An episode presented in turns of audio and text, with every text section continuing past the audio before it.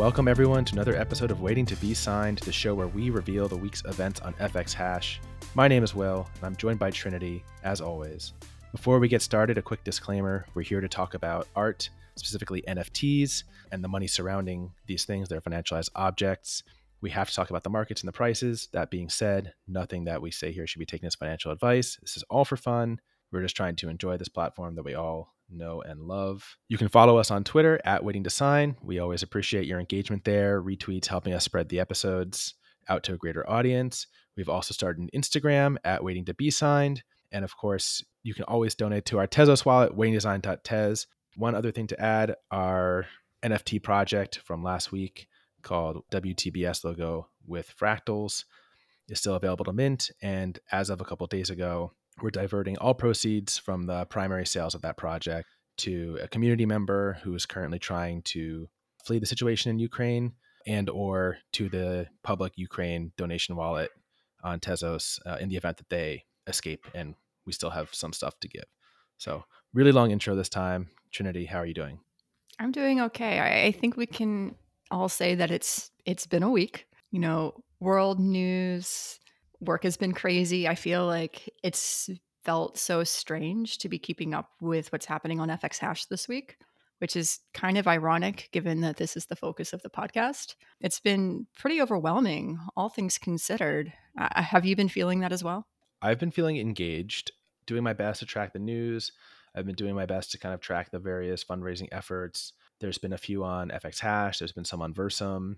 There's been some great opportunities to grab some art on Versum in particular of artists who don't necessarily do generative stuff. If you want, like so, like Ganbrood, for example, did one. From a geopolitics standpoint, I'm I don't have a TV, so it's actually like I don't have the news on 24 seven, which I think helps. I'm kind of just more focused on what's going on with the community. That's been my window into all of it. And I think that's been something that's really not fun is not the right word, but like just inspiring to see is just you know, it's a pretty tight knit community, FX Hash, even though we have 14,000 wallets or 15,000 wallets. Discord is small. Probably half of those wallets are bots. And so it's just really great to kind of watch everybody coalesce around like specific artists within the community or like just the, the situation overall leveraging the platform and as you said Versum object whatever as other ways to kind of support these fundraisers so yeah, it's it's really interesting to see people taking advocacy and kind of seizing the opportunity to help into their own hands, right? Which is something that's really hard to do in an like a pre-crypto world. I feel like knowing someone somewhere trying to help them, like that individual, you know, being able to like release a token, generate a bunch of funds and send it right to that person all out in the open on the blockchain. I feel like that stuff would have been a lot hard to do 10 years ago or I guess Bitcoin was around 10 years ago, but like say 20 years Here's ago. Here's my when, PayPal address or right. like this is my GoFundMe. But it's interesting to see just how crypto is kind of shaking out in this entire situation on all ends of the spectrum, so to speak. And it's this is the safest way to store value, no matter who you are, even if you are Russia. yeah.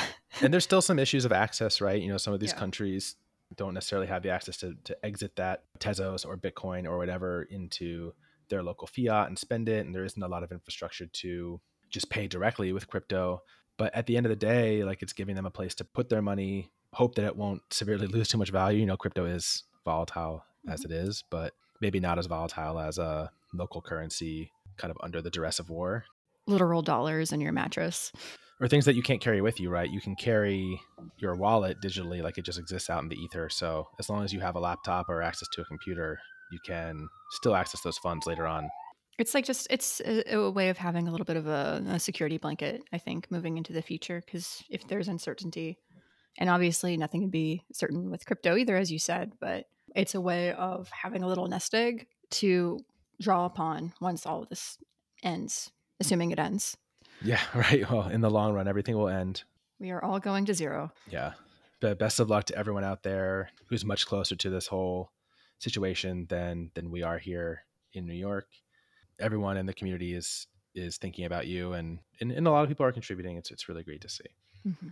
So I guess we got the the Ukraine news, uh, the real news out of the way. Should we talk about the fake news of the week or the, the news that news pertains more specifically yeah. to the platform? I've only got one thing here. Yeah, I mean, it's been a slow week generally. We haven't seen any new concrete updates on the plans to move out of beta. We know roughly that time is going to be March 15th, which is about a little less than two weeks from when this episode releases. It does seem now finally some artists are kind of catching up on all of those plans. In particular, the most impactful thing being that once we move off the old contract into the post beta platform, any open tokens are going to be de facto burned. They're not, no longer going to be mintable. There's uh, two artists I just want to note here for anyone who follows them or has been interested in their projects. Mikkel Hartman has a kind of a dystopic sci-fi project running that I think is going to be five tokens in total. Six. Six tokens in total. The first two have already released, and because I think there's going to be a connection between all of these, maybe there's going to be some incentive at the end to hold one of each, but he very much wants there to be 256 of each of these existing. So, in order to help get these projects stuck on the old contract minted, he's either minting them himself or lowering the price. So, go check those out if you want to get some at a reduced price. You know, in this case, I think it is kind of ethical to lower the price because he's got no choice. That's going to be burned. They're going to be locked. Mm-hmm. So, and you know, honestly, I've loved both of these pieces so far. So I, I mean, I will definitely plan on getting them if they get low enough. Again, I think, and we could talk about this a little bit later. We're kind of entering a time where there's a lot of like liquidity strapping. A lot. And so I, I, think that this is actually like the worst time in the history of FX Hash to be low on liquidity because the weeks between platform comes down and the transition to the new contract, there's a lot of gems out there that are still needing to be minted. Yeah. And so I think that one of my anxieties is that oh no, this is like the last chance to get these things before like there is like that supply is cut off. I think there are like we've been speaking to some of the throwbacks recently. They're the mintable section on tender. And so it's kind of the last chance to get in on those. Yeah, and maybe that can be the focus. You know, we have a topic this week that's going to be talking about some projects we think that are just undervalued in general. In this kind of lull that we're experiencing, there's a lot of potential opportunity for someone who maybe is looking to put some money in and start building a collection or, or just sees that sees the the overall lower prices and take advantage of the lack of liquidity out there at, at how cheap some stuff has gotten. Yeah, maybe a future a future topic would be in that week that we're off. Like, yeah, what what are we going back and looking at and minting? I think that sounds like a, an excellent idea. We should yeah. do it. So the other artist, just to throw it out there, is uh, Anaglyphic, who has this platform built on top of FX Hash, and I think actually a lot of people don't know about this, but it's called Anaverse. So a lot of their work that they publish on FX Hash is 3D generative, like houses and objects, devices, like a lot of stuff, and you can connect your wallet to their Anaverse platform and it'll find all of your anaglyphic anaverse tagged nfts and you can roam around this virtual space that's yours. So it's a very like metaverse in project in vr or it is the metaverse just in the browser yeah. but you can also use it as a way to display work. So you can kind of build your own gallery like you can mint some stuff from the anaverse connect and then build out your own like little area. So obviously when those are locked you know that kind of sucks. Anyone who discovers that project months from now is going to be missing out on those. And so she has a plan as well, and, and that involves basically reminting those pieces minus the ones that have already been minted. So kind of carrying them over to the new contract. But you know, please go visit that project as well, just in mm-hmm. case things don't work out. It's a pretty interesting one. And if you go to anaver.se, so it all spells anaverse with a dot mm. between the end, you can actually roam around it. Um, you know, just moving with your um, arrow keys and just panning around with your mouse. It's really, really cool. Been following this, you know, since I think for a few months now. Just once the set of projects that kind of feed into it have come to light. Uh, it's a really interesting take, and I love that it kind of creates this this universe, this storytelling universe of different types of art that you can collect and kind of bring to the table to make it feel like your own. I really enjoy it. You know, it's a way of like I don't know, just the continual engagement yeah, it's an example of someone using the platform to create something beyond just a piece of art, right? Like they're actually using this platform as a way to distribute all the individual elements of this metaverse space that they're building. And they're also not charging that much. I mean, most of the pieces are only a couple tez to mint, which is pretty generous, I think. So yeah, that's kind of the news. And another pretty slow week, minus, I guess, the Friday segment. Cycle 105 actually had a lot of new interesting mints, but we're not going to cover most of those, I don't think. Let's talk about some of the interesting projects of the week. Do you have a particular space or a place you'd want to start? I think that the week kicked off pretty strong, in my opinion. So we had last Thursday, Friday off. The Saturday, Sunday mint cycle was our first day on. You know, I think that was a really strong day for the most part. And the one that I'd like to call out first is Nat Sarkissian's California Hills in Late Sun, which to me is probably one of my top 10 pieces of all time. It's in my top five landscapes. Let's put it that Okay. way. To me, it is a really, really standout piece. It's kind of shocking to me how the market has not exploded. Like I, this was the type of thing I was like, this is going to go to the moon. But California Hills in the late sun, uh, 200 editions, 15 tez. It was a Dutch auction, but with none of the Dutch auction pricing rules explained. So it was a really interesting time to be minting it because it was a bunch of people on Discord just kind of staring at each other, staring at this beautiful landscape, asking, is the price going to lower? Are we minting now? What's happening? What are you doing? What am I doing? And it eventually sold out at 15. But this is a really beautiful landscape that comes across almost as like a digital painting. There are three variations. There's the springtime, black and white, or the, I guess the monochrome, and then the summertime. I ended up getting a black and white and a summertime, which in my opinion are my favorite too, which is excellent.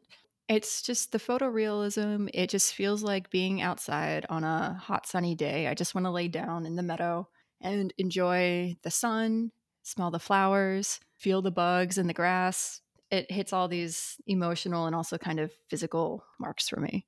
This one was really shocking to me. I think I missed it. So I remember seeing it the next morning, and I did end up buying one on the secondary, and I've, I've gotten a little punished for that. But you know, that's that just comes with the territory. I can't remember if it was last episode or the one before where we were talking a little bit about layered PNG projects and how good they look and how they can create an image that just looks almost too good to be true for Mhm. generative art. And that's one of the ways you can kind of should kind of be a light bulb in your head of like maybe I need to look into how this one's constructed. This is the most photoreal piece like I've ever seen that's pure code. And you just look at how it's but you can see even how it's constructed, right? And it's it's such a simple construction the way that you watch the piece animate and, and draw itself out, but it creates a really phenomenal effect. And yeah, it is really surprising considering the, the love for landscapes and the love for quality landscapes in particular that this one has just kind of been slowly moving uh, down in price. The floor kind of just keeps dropping on it. And may- Yeah. maybe it's because there's not enough diversity in a sense. It doesn't have some of those elements that uh, Gardens monoliths have, where you can kind of get this cool. It's it's it's very much being drawn into a tight set of rules, but it creates this really amazing photoreal effect that's unlike anything we've seen. I- I think that you know there are a couple of things that kind of pop out about some pieces. I think specifically in the summer you get like the fields of flowers and how many flowers is it like just an entire field of like bright orange that's just bursting out at you. I think those kind that's like the mark of some of the standout pieces here.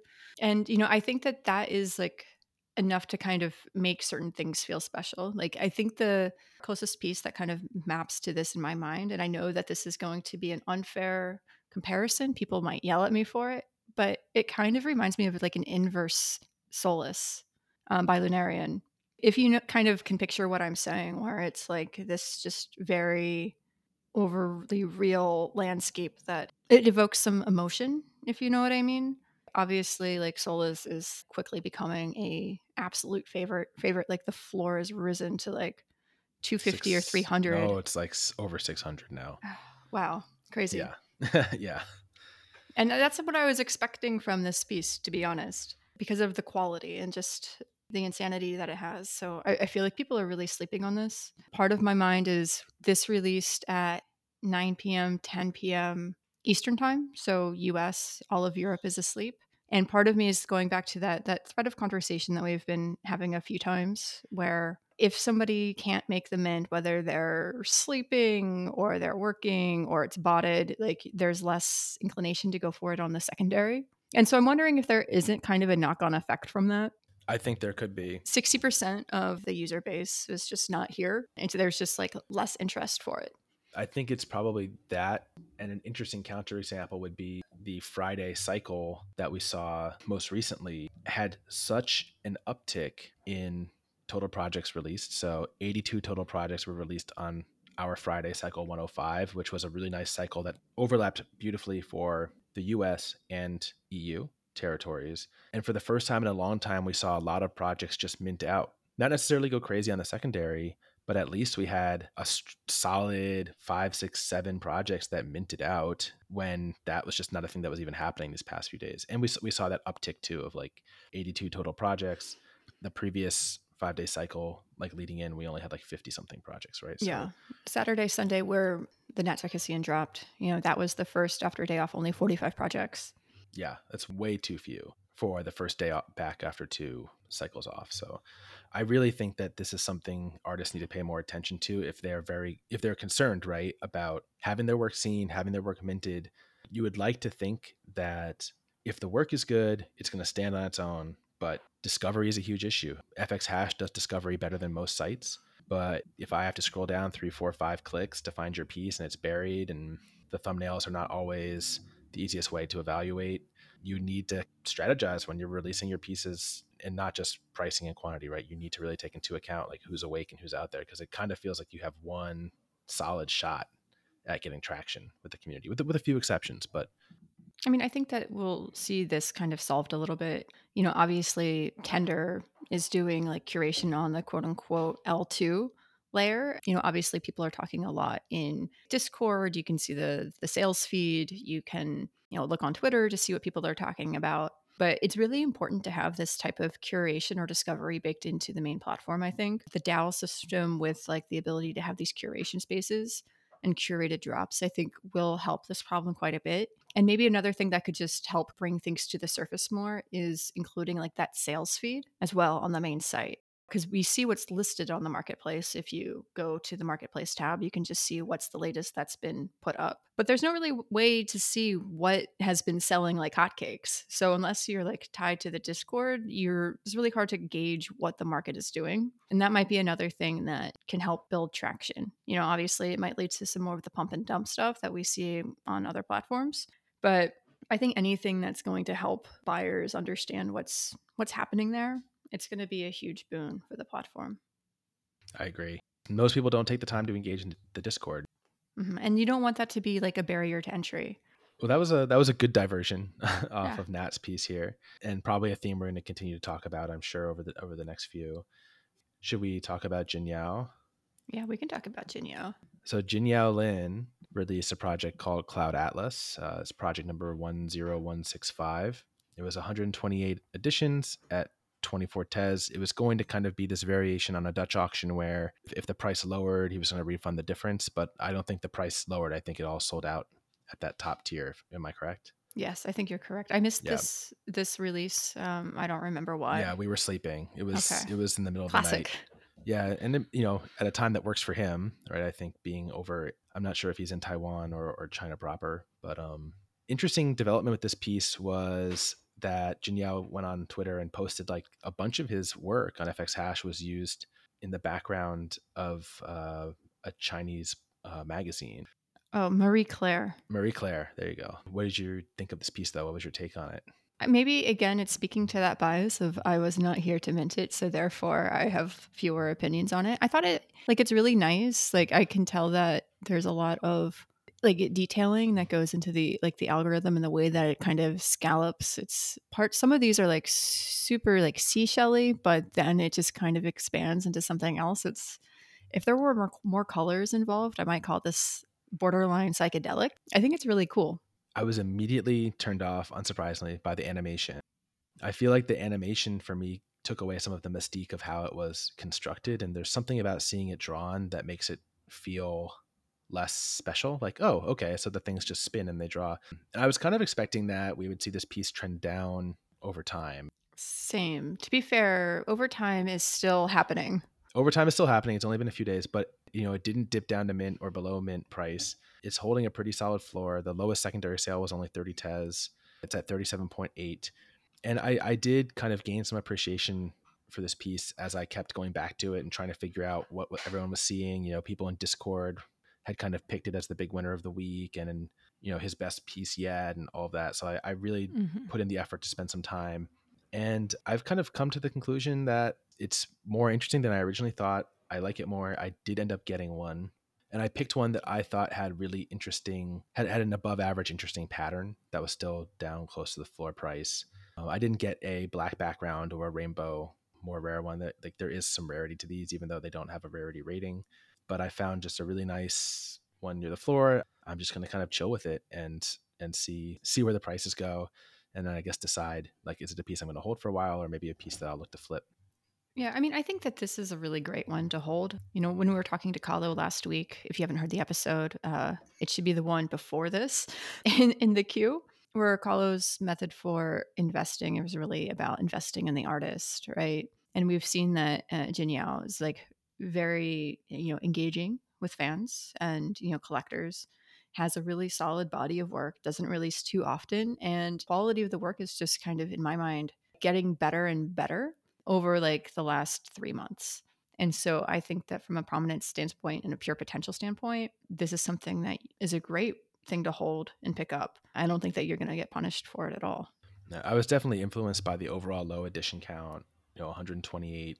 So yeah, it's, it's still one where I I basically talked myself into liking it enough that I'll get one. It's not something that I'm considering yet, like a grail of my collection, that I wouldn't be tempted to sell it if we saw a major move on the floor. Yeah, I, I can agree with that statement. Um, I didn't didn't pick one up. I don't hold one. I, I need to save Tez for for sweeping up all of the unsold projects before Yeah. they go away. Yeah, yeah. Yeah, I, I think it's definitely a nice like abstract take. Like I think it's after Aura, really the most abstract thing that Yao has done. So I really still love Forsaken and Evangel, some Mhm. of the previous work, which are more cityscapes, landscapes, that sort of thing. But leaning more into like mathematical algorithms is is also very very fun. Do you sense this as well? I get the sense that we are heading more into like an abstract meta. I mean, obviously the abstract stuff is always there. We're always in abstract. I feel like we've been seeing a, a lot more of that coming up lately. teaboswell, Fracture, which is project 10031, is another one that came to mind. It came out on that same day as Nat Sarkissian, and it's very painterly flow fields that are sometimes broken up by like strict lines that go through it. You know, I really like this piece as well. It's one of those ones that I think is getting hurt a little bit by coming out at an inopportune time and just kind of getting lost. But if you look at what's on the market right now, it's really nice, really high quality stuff. It kind of reminds me of like a Demarchi in the diversity and just the way that the colors are coming together. And that's one that had its day. You know, when it came out, it minted out. It was trading on the secondary. You know, things have really calmed down since its release. You know, to answer your question, I I'm not sure what I don't know if the meta that we're in is defined by style. I kind of feel like right now the community is really consolidating just around whatever is perceived to be high quality, you know, by whatever definition. So if that's Mhm. because the artist is very, very established, or if it's because a lot of tastemakers are out there saying this piece looks really good, or there's just a lot of hype. So like the Jinyao piece was really hyped, right? So I'm not surprised people were really drooling over it on Twitter and seemed pretty locked in on on collecting it. So I'm not surprised that it was successful. And it's really the only one I would have predicted being successful this week, actually, based on that. You know, the others are kind of more pleasant surprises to me, like Nekropunk or Space Filler, which we're going to get to. Or actually, Space Filler might fall into the the hyped and established artist uh, category. Mhm. But I, I think people are just fearful right now, and they really don't want to splurge their tez onto projects that they're worried have low or no growth potential and timelines. You know, when I say that, I mean I think they're thinking within days or weeks and not in months and years. Yeah. So it's definitely hurting the market overall. Not just the the secondary, but the primary. Yeah, Yeah. everything is I think just getting hammered right now as as people consolidate and just continue to act fearfully. But it is still interesting to see that, you know, at 24 Tez, Jin for example, was able to mint out. Yep. And so people are willing to, to be spendy, relatively spendy, that's spendy on FX Hash um, for the primary. But it is considered safe, I would say. We'll see, and we'll see. We can watch the trajectory of this one as it continues to develop. I guess an interesting exception we've already kind of mentioned this just a few seconds ago is like Nekropunk, right? Is now back for a second week in a row with another successful release called Alpha Omega. It's Project 10289, and this was 324 editions and only three tez. And this one minted out really quickly, has had a bunch of secondary sales. Like I actually sold one for 20 tez just an hour before we started recording this. Lucky duck. Yeah. Ganbrood was like talking about it on Twitter. This is an artist who's kind of their trajectory seems to be on the rise. And they're kind of getting help too from social media like tastemakers, other artists seem really, really interested in their work. Did you catch this one at all?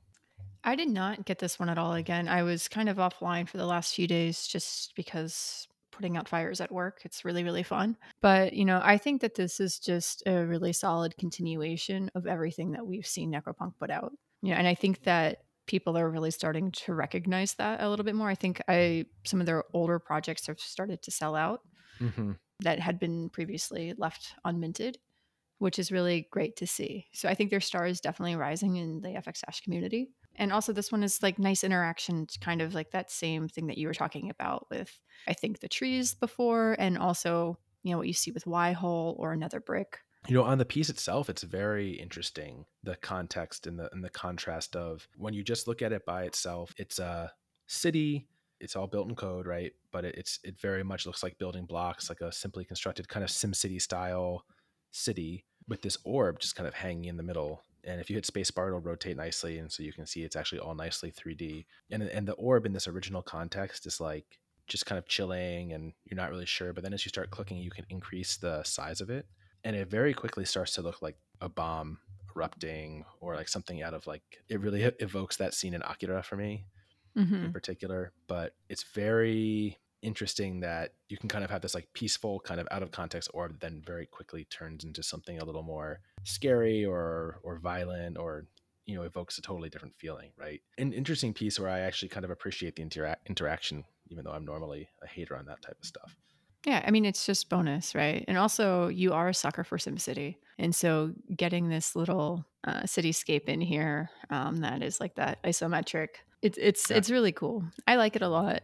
It's a good piece and there's still a bunch that are on the floor for pretty cheap i mean the one that i sold had a red sun and i just decided to take the profit now while it was hot but uh, i'm holding another one that's more plain that'll just be like the one that i keep Yeah, I think that's a smart move.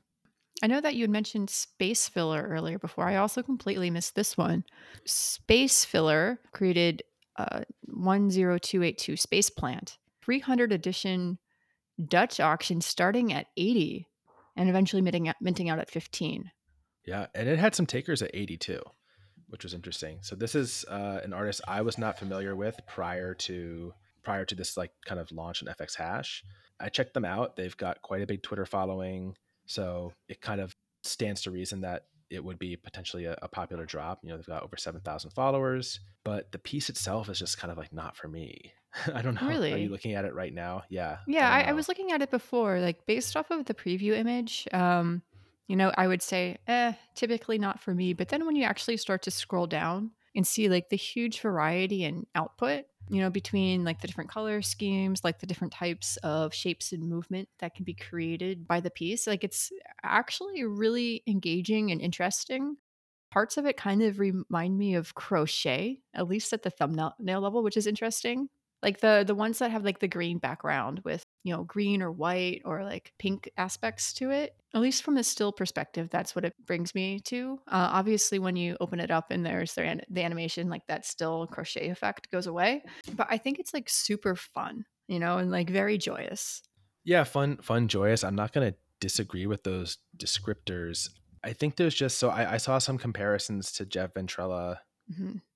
circus of life i was actually just about to bring that up I don't, you know, I guess there's just some subtle difference in the aesthetic where I prefer the and, and the Jeff Ventrella piece is not one that's like if you got into it, it's not one that you're really profiting or or really bragging about at all.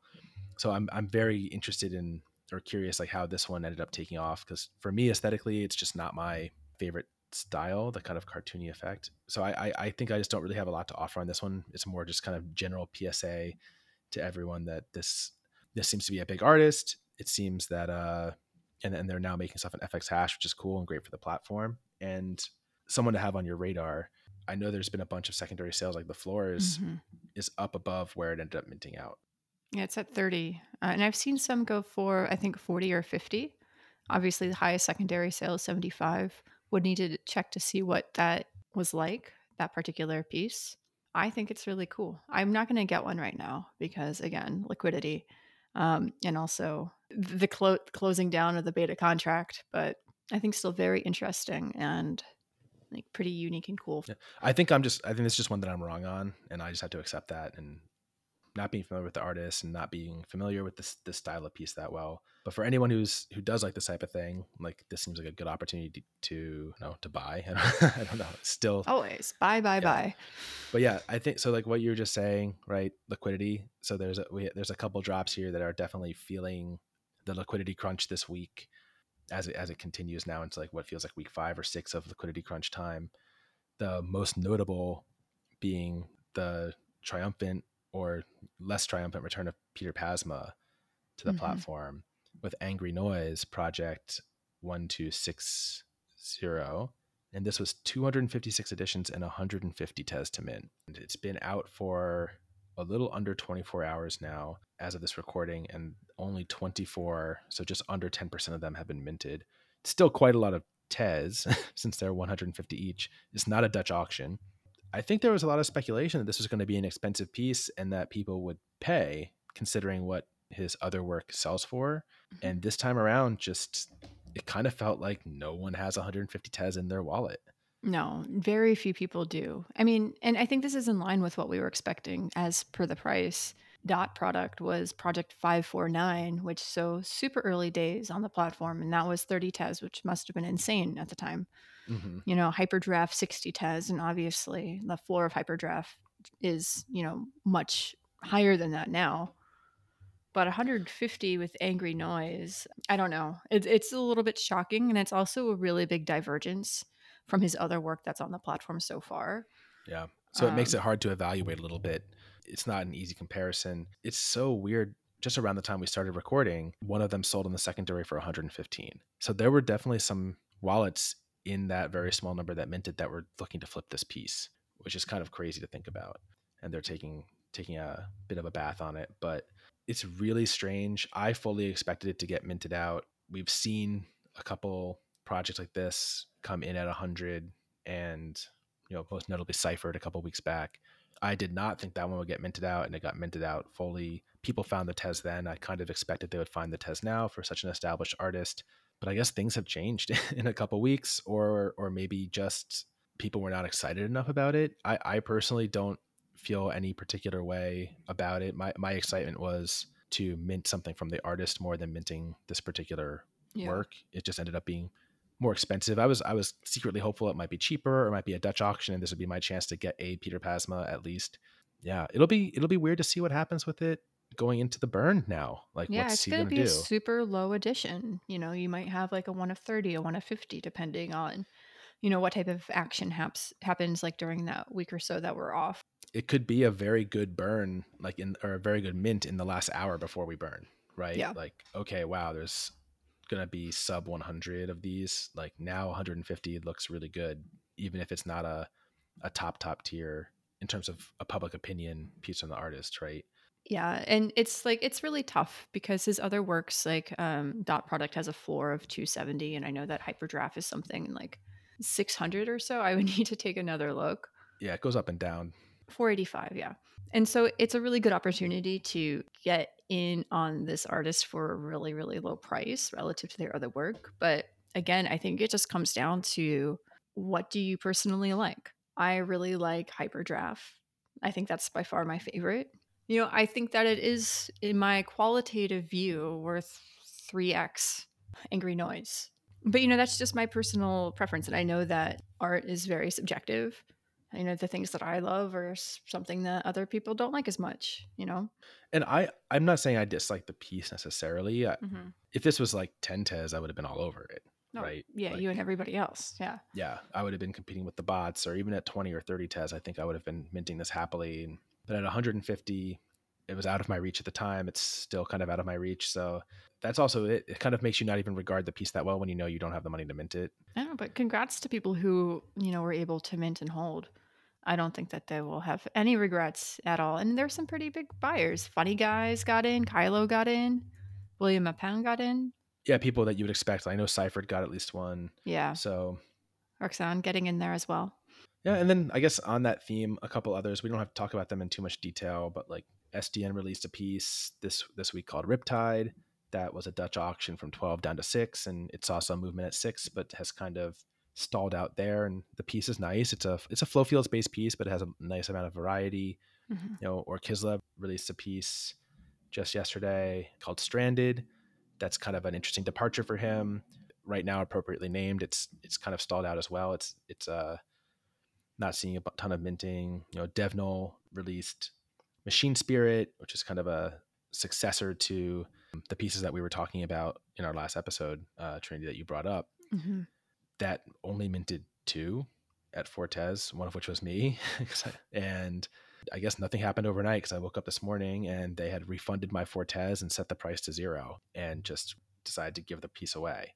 I mean, it's currently disabled, so I guess it'll be coming enabled periodically. Yeah, they're they're flipping it off and on to keep, I guess, bots from getting it in intervals of 50, maybe it looks like. The liquidity crunch continues is I guess the theme here. And I think that there's one piece that I'm kind of interested about, and we had talked about it a little bit before we started recording. Is we're recording mid mint window, so apologies if we missed some awesome stuff. I not, just saw that there's a new Hatchfields that came out, so once we're done, I'll go take a look at that. Oh yeah, it's a Ukraine tribute piece. Like I think going back to one of you know the rising stars of FX Hash, uh, Nudoru, just released in this mint cycle, uh, Turbulence, which is 500 editions Dutch auction starting at 12, going down to six, I believe. Mm-hmm. Right now, it's started at 12, we're down to nine with 55 sold. You know, I think that this could be another one that we'll see how it does, you know, with this liquidity crunch. I think it's really fantastic. I know that we both think that there's a ton of variety and that it's really cool. But it's ambitious just in the current conditions. You know, doing five doing 500 at even like 3 tes is ambitious right now. It seems.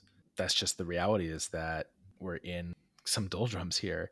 You know, this piece is a huge step forward for him in terms of the composition and the use of color. And most importantly, it's like a divergence away from the kind of more impressionistic style he typically leans on. So he's kind of like flexing some creative muscles here that we haven't seen before, which I think is pretty mm-hmm. cool.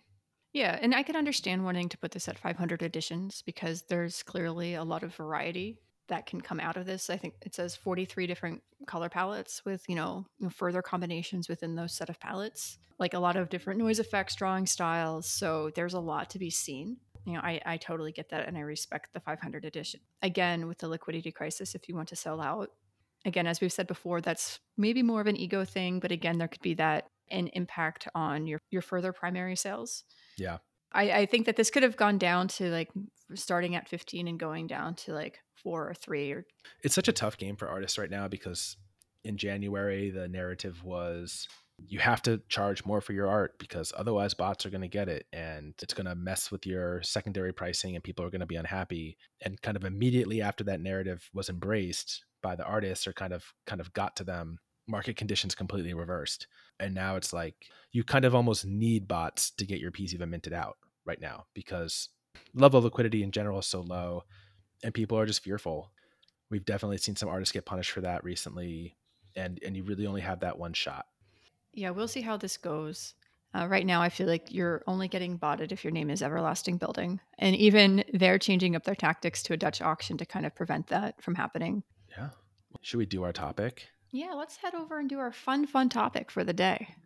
All right. So the topic was, or the assignment was that we were each going to secretly pick some undervalued projects that I guess, given an arbitrary uh, budget to spend, like we would be looking to scoop up right now in this low liquidity setting where the prices have just gotten like too cheap, or we think that the prices are just like really good and we might expect them to go up in the future. Again, not financial advice, of course.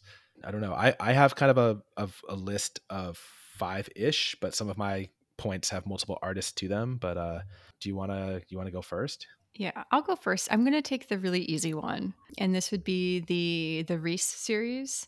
That was my number one as all. As well. I mean, I think that's the easy the easy pick. You know, where even though it's a thousand editions, like the floor on some of these pieces is just so incredibly low. I think it's uh, Meta Riley specifically has like a floor of nine, which is ridiculous especially considering where we've seen a lot of these go before. they've had their moments where they've really gone up in value and we've seen 5% or less listed and even a lot of them now are still hovering around that like 5% or less listed but the prices of them have come down significantly. Yeah it, it's a really just a no-brainer at, at these prices.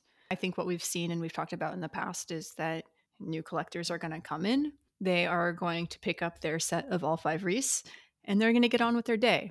It's actually the Meta Morellet that has a floor of 6.4 that's the blue one right that's the blue one yeah I mean, I think there's the potential for new collectors to come in and get even more because with each successive one, there was kind of like more features to collect. So some of them have like two variations you might want to collect, with one mm-hmm. being more rare. Some of them have four. So there's really a lot for people to explore and and kind of define what is a full collection of REAS drops look like. Mm-hmm. So exactly. yeah, I am very bullish on this one long term. And very low number of available too. Um, some of them, the lowest one is Meta Molnars, which is 4.2% availability, which, you know, that that was kind of like that key number that you called out on small skulls way back in January. Yep. Um, obviously small skulls availability has really risen because people were trying to take advantage of that. But I really get the sense that these are being held by multiple people.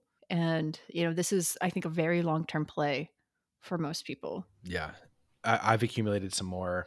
I filled out a set of um which one was it? Meta Kelly the which is the one that is like all the dots and it's like red or black.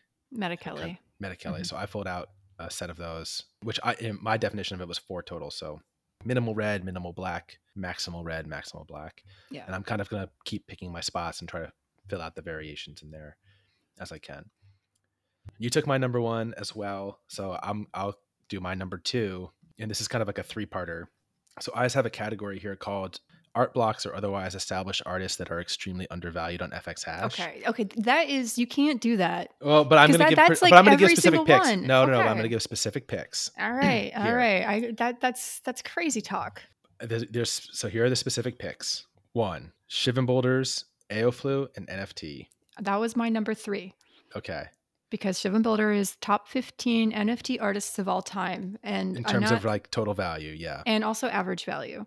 So Aofluent in particular has a floor of 15. It was minted for 25. It's like it's a piece that's really hard to evaluate from the thumbnail. People really don't know what it is. And right now, honestly, when you look at his profile on FX Hash, it doesn't even say his name. It's just like a bunch of dashes. So people might not even know it's him. So Sh- Shvembldr, I'm sorry, I took one of yours. All right, I, I, I, bet you don't have these next two though that I have in this kind of family of picks. So Eltono, Mm-hmm. I don't have that one, although I agree with you. I, I put this list together 10 minutes before know, we started talking. You you had a hard week. And then my third in this category of picks was Che-Yu Wu SoulSea. I can see that. Yeah. SoulSea was a was 40 testament and is now at a 22 floor. So it's it's almost half under mint from an artist that's internationally regarded. You know, I was critical of the first piece, the tree. I didn't really care for it, but I think SoulSea is much better and a much more interesting piece. And I'm probably going to look to buy one off the floor sometime soon. And then to go back to Eltono, again, this is an artist that has had good success on Ethereum. And I have grown to really like the work. And they have three projects here like Divis- Divisio X, Punch Cards, and Arrangement, all of which are pretty cheap. Divisio X is not even fully minted out. It's only 193 of 999 minted. And that's going to be burned, you know, de facto burned once we move off this beta contract. So that could be a very low run uh, I think that Eltono is a really great call. Um, it's been really interesting to kind of follow Eltono's relative lack of success on the platform. Obviously, I'm not like success means, you know, how high are your floors, which is a very arbitrary yeah. number and thing to go on. I feel like their work is really intended to be bought in bulk. I, I don't think that looking at one Eltono piece and having one in your wallet really does very much for you. I think it's the type of thing that as galleries kind of further permeate through the metaverse and everyone can kind of plug in and do stuff with them in context having four or six next to each other becomes much more interesting than just one sitting out of context in a wallet so that's kind of my thinking with Eltono is like their work is meant to be owned in multiples and not mm-hmm. As solo pieces whereas like other pieces like a, a Che-Yu Wu owning one I think is about as good as owning three I'm sure some will disagree with me but that's kind of my thesis around Eltono right okay. now. I mean, I think the one thing I will say about Eltono is that yes, he's a Art Blocks artist, but Art Blocks Lab which is definitely a different tier and echelon from Art Blocks curated. So no, I know, I agree, but Mhm. still, it's just so cheap. It's just so so many of these. Like I bought a punch cards this morning that was like five tes. Yeah. So it's under what it cost to mint. You know, it was eight tes to mint those. All right. I'm gonna actually for my next pick go into. Oh, did you did you have one more? No, that was my kind of my my cheaty three in that category. All right. So I'm actually gonna kind of take an opposite tack from what you just did with the art blocks, and I'm going to stay within our very close knit community here. I am going to call out Disrupt by Rudxane, who again, if we're going by Kaloh's um, criteria of working with people who are very invested in the platform and who are engaging with their community you know Rudxane has got to be top five artists in fx hash who kind of who achieves that. And the reason i'm calling out disrupt particularly is you know out of the six things that he's released on fx hash so far it has the second lowest floor. Technically rings has a lower floor but you know i'm personally less drawn to that and i think that disrupt it is in my mind in the top three of these 6 Mhm. you know i think the other the other ones that would be in that category are unfinished which has a floor of 50 tick which has a floor of 50 and i know that people will yell at me for not including bingo in this um, but even that which was you know a thousand editions you know that has a floor of 20 and so i think that like disrupt is one that has a lot of potential a lot of growth potential and even the ones that are sitting around the floor you know it's not just all the monochrome like black and white ones. You see some of rarity 127 which is sitting there for 19 tes you know it's really really unique color palette um, compared to the rest. You know you have one that has a tilt which is like a 3% chance sitting there at 18 i think this has a lot of room to grow i think it was undervalued at the time probably hurt by the botting situation Yeah, and I I could not agree with you more actually. So Rudxane was kind of my blanket number three on the list okay of my list, and I actually so I actually had rings as like my biggest target right now Mm.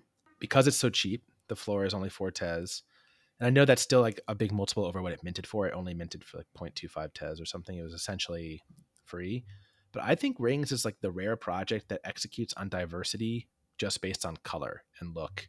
There's there's very little. I mean, there's not none, but there's very little diversity in the uh, form of each Mhm. piece. But what it's able to accomplish there, I think, is really interesting. And again, one that looks good in multiples. And there's there's a lot of r- like rare-ish looking ones you can hunt down as well, and, and are still pretty cheap. But a hundred percent agree with you on Disrupt. It's a project that got really hurt by the botting situation at the time. It still has a, a floor over mint, which is fantastic. I mean, it shows the strength of the piece. But uh, yeah, if I didn't have so many already and hadn't paid the bots at the time, I would be looking to collect this one for sure right now. It's I think it's Disrupt is probably his most undervalued piece. i would think say. it's absolutely his most undervalued piece not Yeah. close sorry for- for bingo lovers So let's see. Since Rudxane was my number three, I will skip to number four. And this one might be weird.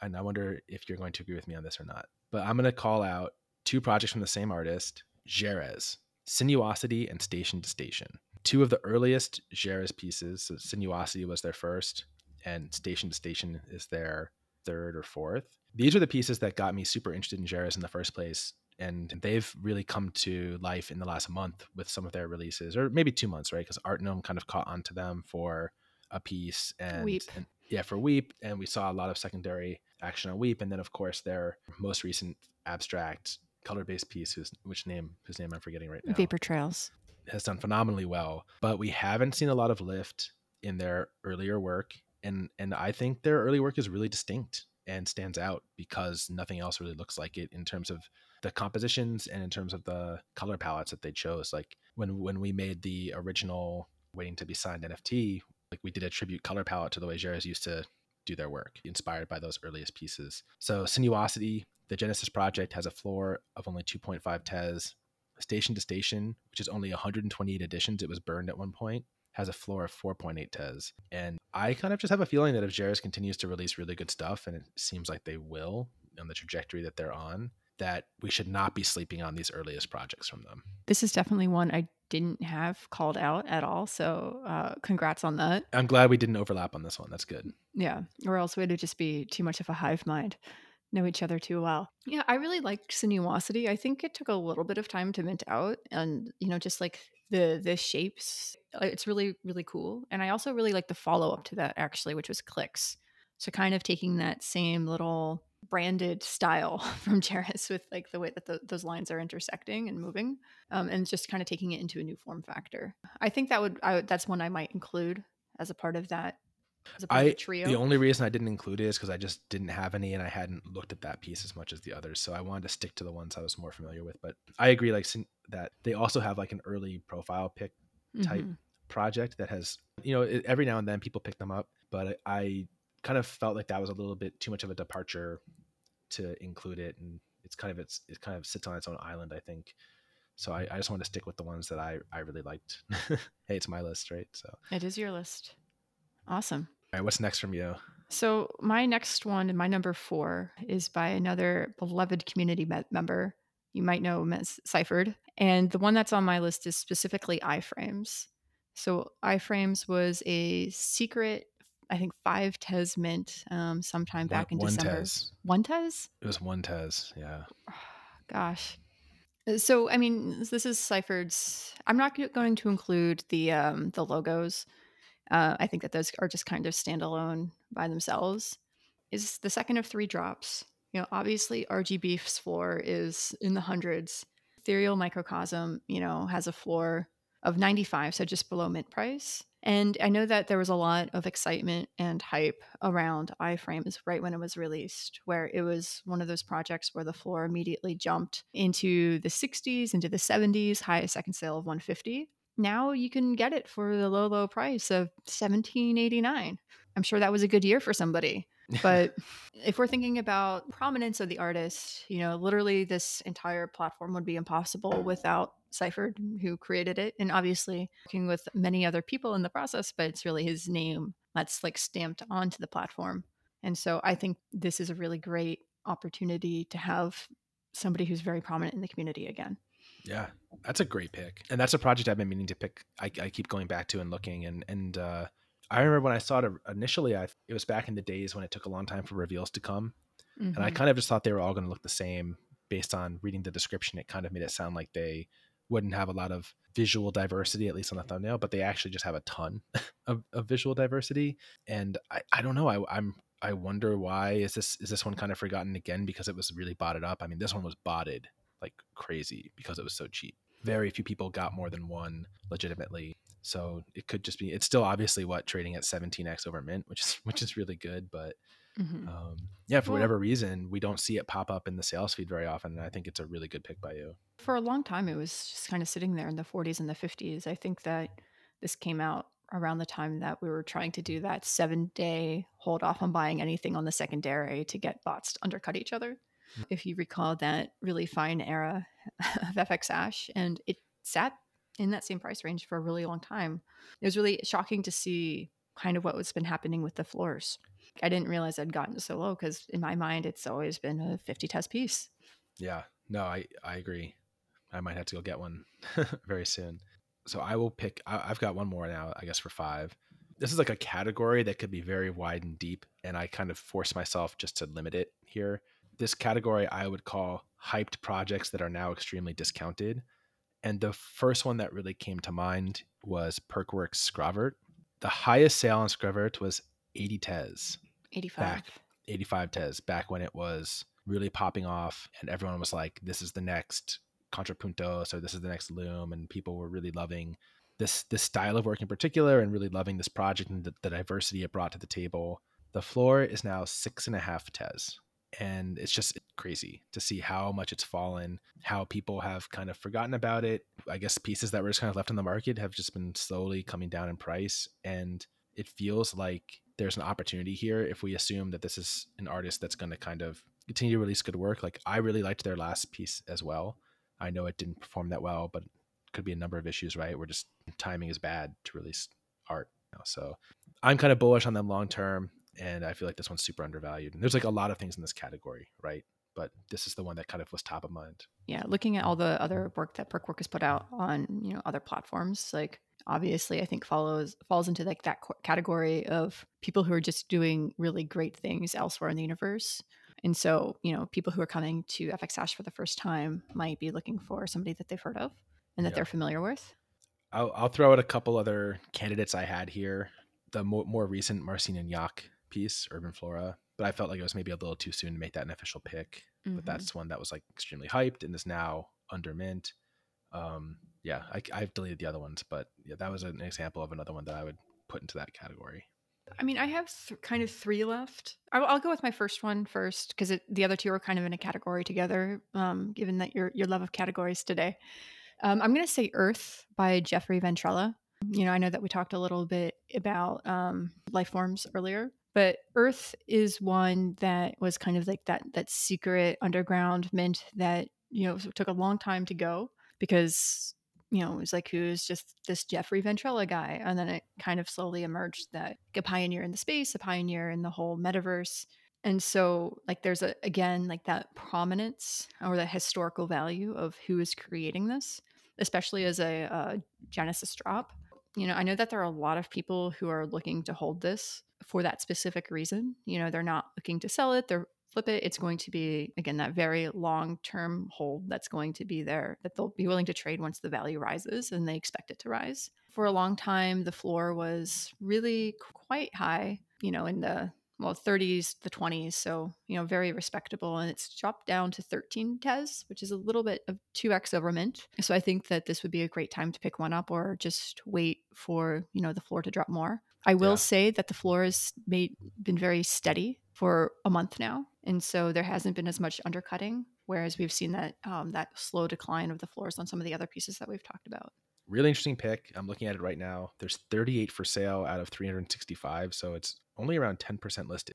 The median is 60. Yeah.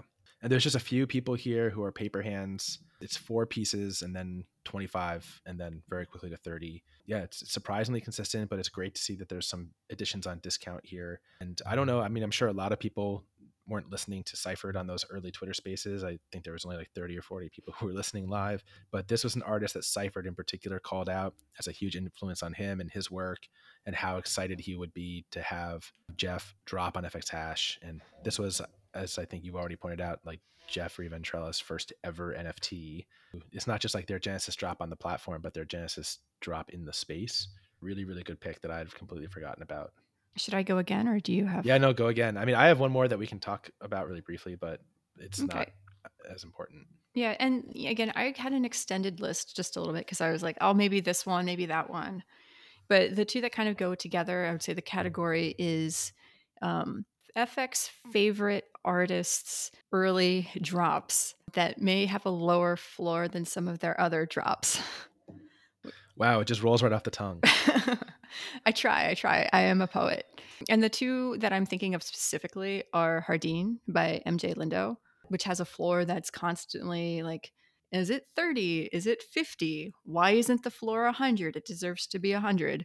Right now, the floor has risen a little bit from where it was in like over the past few weeks because it is such a good value buy. You know, obviously MJ Lindo is very much loved on the platform, has released some of the top works that we've seen, whether it's Stippled Impressions, Beyond, Waiting in Afton. And I think Harding is like much, much cheaper than some of those other works. And obviously, if MJ is aiming to get into art blocks curated, that will be like a huge boon for everything on FX Hash because 50 TES, even if that's a high floor for Hardin based off of where it's been, that is a bargain buy in my mind. Yeah. And it's also a very early drop. Yeah, it's at number 91 on the platform, so sub 100, very, very early days. It's his Genesis piece. Yeah, makes makes a ton of sense. And what, what's your other one that goes with it? Uh, I was going to say Between Stations by Lisa Orth. Uh, current floor is 48 tes. It's actually a really, really like small floor. It jumps up from like 48 to 70 to 75. 14% listed, really small editions, only 100.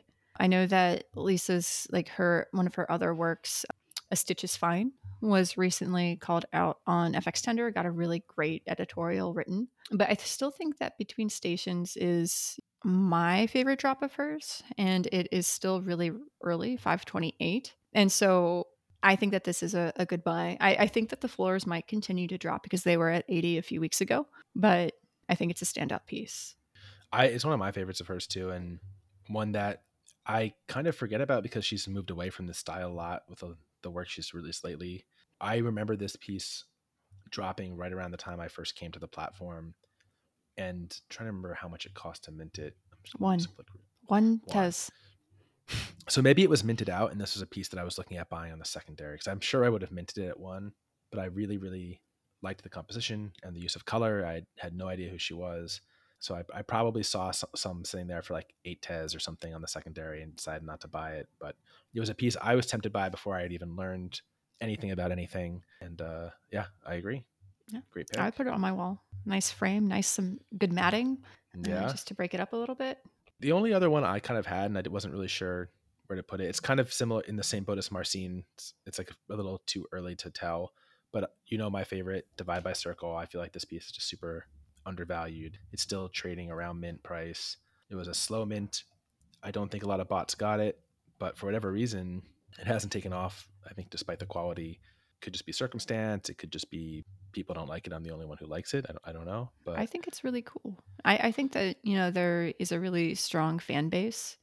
Everyone who got who wanted one got one maybe, and there's just right now people don't know. New people who are coming don't know about it, but it is an FX tender icon right? So it is very iconic as well. And you know, I think that everybody I know that people love Astronomicomics, which again has also had a floor that's come down a little bit from where its height, but I kind of prefer this to stylistically to Astronomicomics. You know, I think it really speaks to some other similar like not similar works, but works of the genre that we've seen do really well when it comes to like isometric 3D building esque shapes. Like um yep. like Pasta Boy, Boys. Um, I, I forget what it's called right now.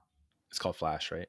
Flash has done really, really well. I saw a couple of sales in the you know hundreds, but again, and I think we talked about this when Divide by a Circle was released. Is that you know five twelve editions versus 133 it's editions? Lot. It's a lot. Yeah. It's a lot, but it, it, it minted out in such a deliberate, honest way, which is why I anticipated the floors kind of climbing higher than they have.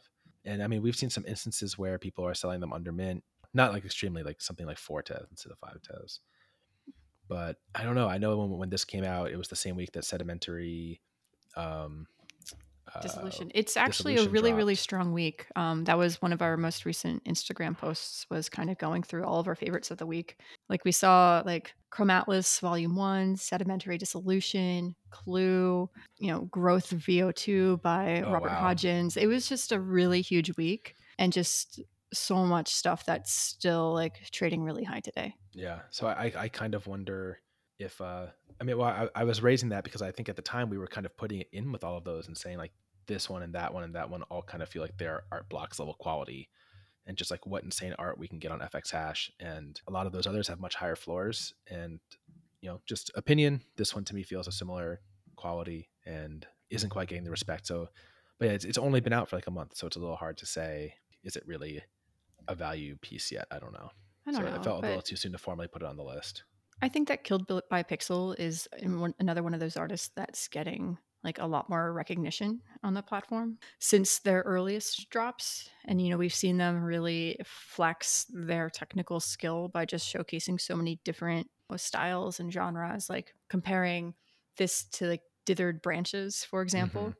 You know, it's just such a wide range. And so I think that we have a lot more to see from Killed by a Pixel. And so I think that holding almost anything is going to be a solid bet. Oh boy. We have we've missed a piece that's blowing up right now since we're recording while minting is happening. But that'll be something for us to scroll through. I think we're kind of wrapping up this episode now. well, you should scroll through the feed and see what's happening with this octopus drop.